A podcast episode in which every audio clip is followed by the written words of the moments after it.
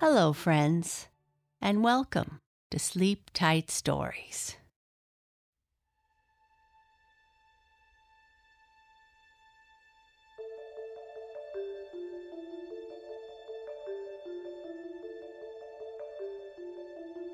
Today, I am going to share Chapter 8 of Cat City. If you remember, Susan was brought to Cat City after being bit by a rat.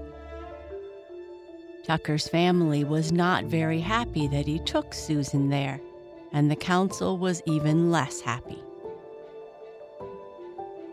The council needs to decide what they are going to do with Susan, and while she waits, she admires the beauty of the city. In this chapter, Tucker finally gets his chance to speak to the council and tell them why he brought Susan to Cat City. The rats. The noise in the city center seems to go on forever, and then the gong is rung again. When Julian, captain of the guard, arrives to ask some questions, things get a little heated.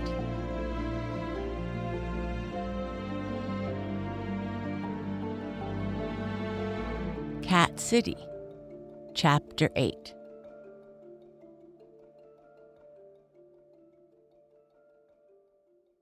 Just when Susan thought the noise would go on forever, the gong sounded for the third time, and silence fell over the cats.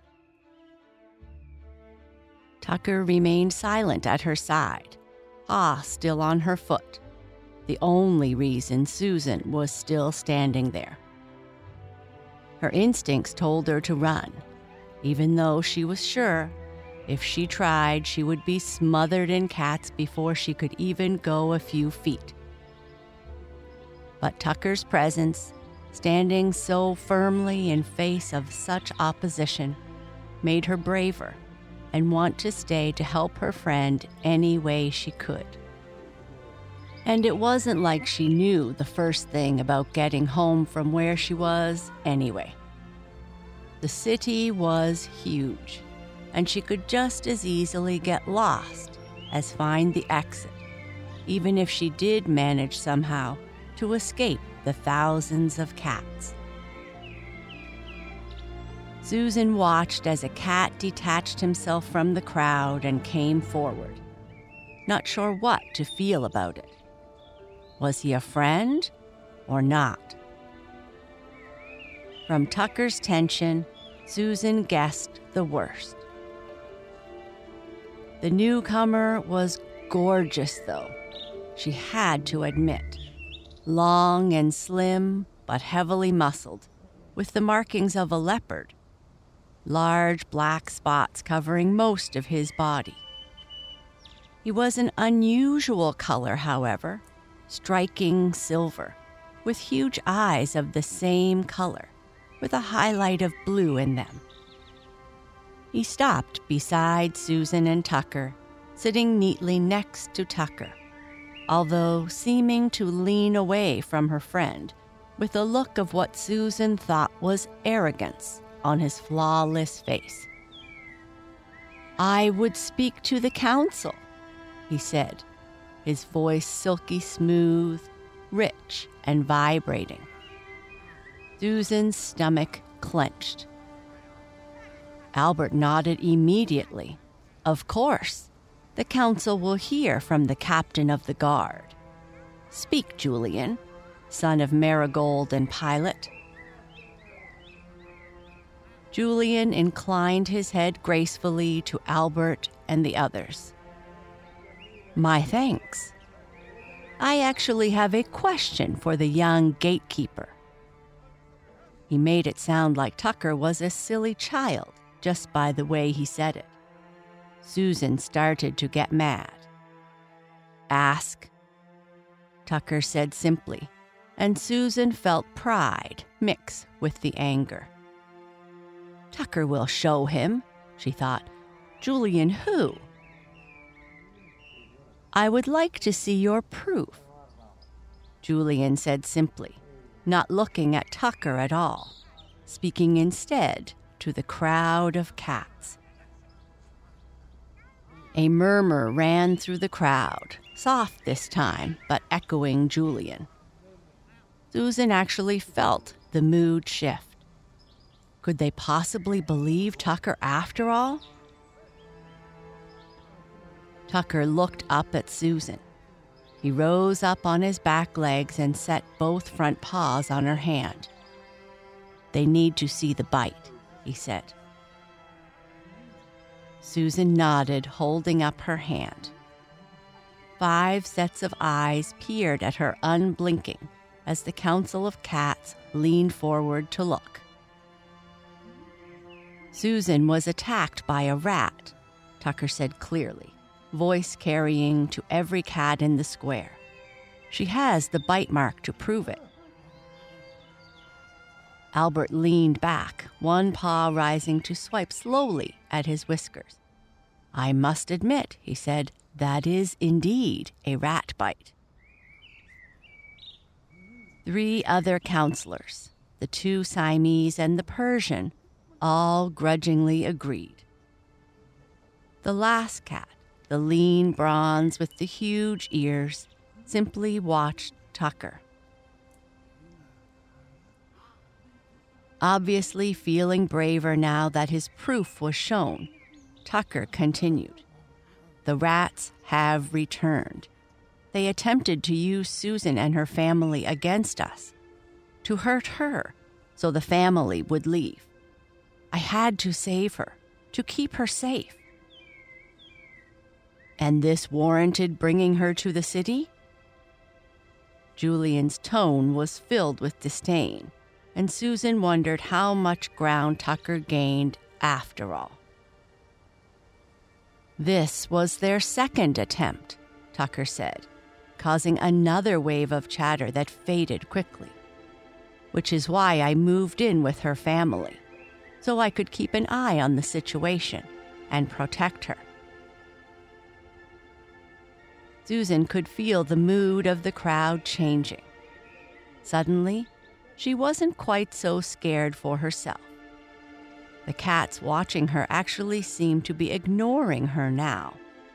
She heard frightened whispers of rats travel through them. "And where exactly are these rats?" Julian wanted to know. "And why?" He turned slowly in a circle, addressing the entire crowd in his powerful voice. "Are you the only one in the city with this particular knowledge?"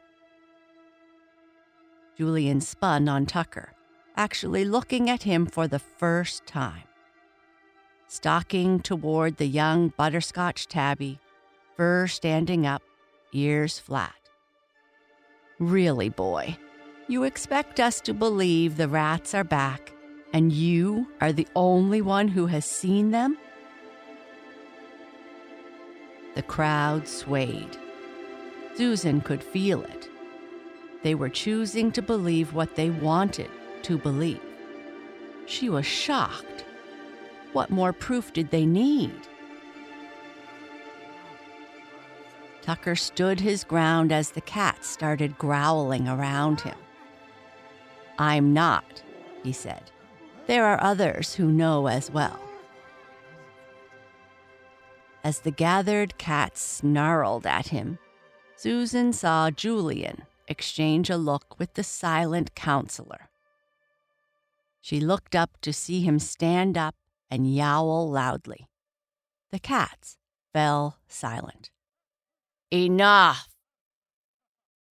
His voice was deep and strong and brought silence as well as the gong had. He looked down at Tucker with his huge golden eyes. "The truth of the matter is that gatekeeper Tucker, for whatever reason, broke our oldest law by bringing a human here. It's obvious he created this rat story to cover for his error in judgment. He clearly was taken in by the life of a common cat." He shook his head at Tucker. "There is no shame in it," he told Susan's friend. It has happened before. The crowd hissed and meowed, falling in line with the words of the counselor. Susan's anger got bigger. Why wouldn't they listen? She looked down at Tucker and was shocked. Her friend was shrunk so low to the ground, he was almost lying flat, his whiskers and tail drooping, ears flat sideways as he looked up at the counselor who addressed him. She never saw her friend look so sad and hurt, and in that moment, her anger burst past her fear, and she spun on the counsel, cheeks flushed and eyes flashing. "Are you all crazy or something?" she demanded. She was not prepared for the sudden and complete silence. Albert's fur puffed up completely, and he looked so ridiculous, Susan wanted to laugh. The two Siamese were crawling all over each other as the golden Persian shrank back, ears flat against her wide head. Only the bronze observed her calmly. Albert finally managed to sputter at Susan. You can understand us? Everything? She really would have laughed if she hadn't been so mad. "Of course I can, you ninny," she said. "Tucker told you. A rat bit me, and now I can hear you. Proof enough for you?" There was a huge sigh through the pack. Finally, Susan thought, they are getting it. She had no idea, however, how resourceful Tucker's enemy could be. Julian stepped up before Susan could stop him and cuffed Tucker across the side of the head. "You fool," Julian raged. "You gave her the power to understand us and tried to blame it on the return of the rats? Did you not think we would know?" Tucker shrank against Susan's legs, and despite worrying what the others might think, she bent down and lifted him into her arms. The cats hissed at her in shock, but she didn't care. There was no way she was going to stand by and let them hurt her friend for trying to help her. "Leave him alone," she yelled at Julian. "He did the right thing, and you are punishing him for it. You're the liar if you say you don't believe him." Julian's ears flattened again, and he growled at her. "You have just proven my point, human," he said. "He's gotten so common, he needs you to protect him." Susan looked around at the other cats and mentally kicked herself, knowing she was right. She looked down at the beaten Tucker in her arms. "I'm sorry," she whispered, tears welling. "I just wanted to help." Tucker's paw rose and touched the tears. "I know, Susan. Thanks for trying. Please put me down, okay?" She set her friend gently on the ground between her feet. He shook himself. Susan heard a grunting noise behind her and looked back. The four guards who had begun her escort were restraining Vinnie, although it looked like they had already been through a battle to do it. Susan realized had Vinnie been free, Julian would be the one shaking himself now, not Tucker. Susan looked down at her friend who faced the council. "I have told the truth," Tucker said. "The threat is real, whether you choose to believe me or not. I have done what I can." He bowed his head to them, and Susan knew he was done. Her heart went out to him. It must have been so hard for him to stand up to his people for her sake, and she only made things worse. We will judge your guilt or innocence later, Tucker, son of Cynthia, Albert said. But that issue is not the one that brought us here. We are in this meeting to decide the fate of the girl. Susan definitely didn't like the sound of that. Neither did Tucker. I told you, he said. She didn't do anything wrong. We need to return her to her family. Are you insane? Julian snarled at him. She would tell the humans about us. I swear I won't. Susan spoke up before thinking. They wouldn't believe me anyway, she whispered to herself. Like we can trust her, Julian said. She's a human. We all know how trustworthy they are. Not for the first time, Susan found herself wondering what happened to the people who lived in Cat City. She cannot just be returned, Tucker, Albert said. Measures will need to be taken. We could wipe her memory, Miku suggested in her hissing voice. Good suggestion, Miku. Maku leaned over to lick the side of her face in approval. Thank you, Maku, said Miku. And waste our precious magic on her? Julian demanded, although Susan noticed he was far less aggressive when he spoke to the actual council members, voice softening and becoming more like the slimy salesman Dad sometimes brought home for dinner, who called her cutie and lollipop, and tried to get on Mom's good side by complimenting her horrible cooking. Then what do you suggest, Captain? Tabitha asked with a soft purr to her voice. There are a few solutions, he offered, that would ensure the safety of the city. Such as? The bronze cat asked, amber eyes locked on Tucker, who stared back. We could keep her here, Julian said. She would remain here for the rest of her life.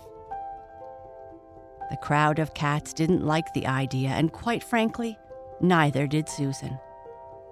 I don't think so, she said to him. He rewarded her with a hiss. Silence, human. No one cares what you think. I'm going to step on his tail the first chance I get, she thought.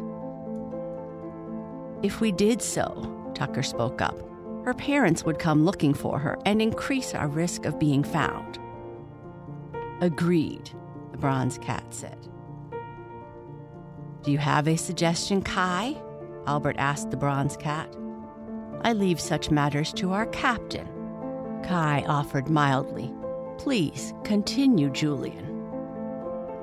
Julian bowed his head to the council. She could be put to sleep and return to her family, Julian offered.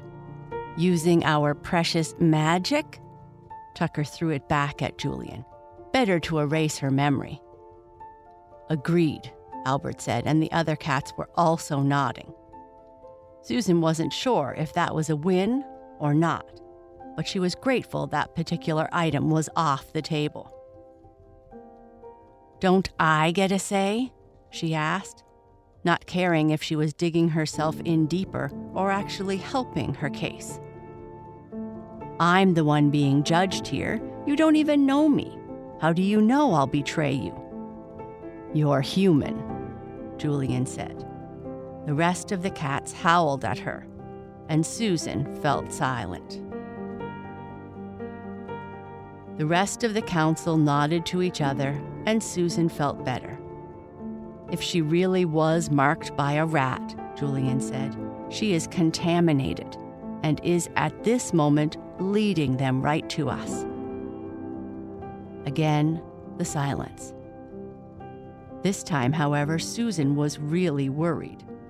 Faced with their own survival, would the cats choose their city over her? So now you believe me, is that it? Tucker's tail thrashed against the ground, his ears flattening against his head. You can't have it both ways, Julian. The rats have been gone for centuries, Julian snarled, stalking closer. Tucker left Susan and started to circle, body low to the ground, a heavy growling yowl coming from him. We assumed they were gone. Tucker spit back. We were wrong. They found us again, and we are in danger. So pathetic, Julian yowled, eyes flashing, pupils down to slits, protecting your own skin with lies.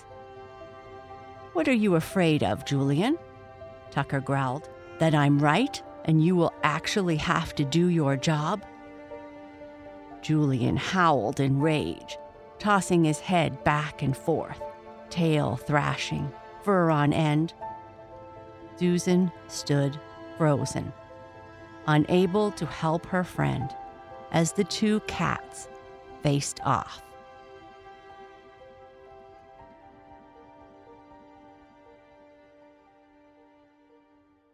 Good night. Sleep tight.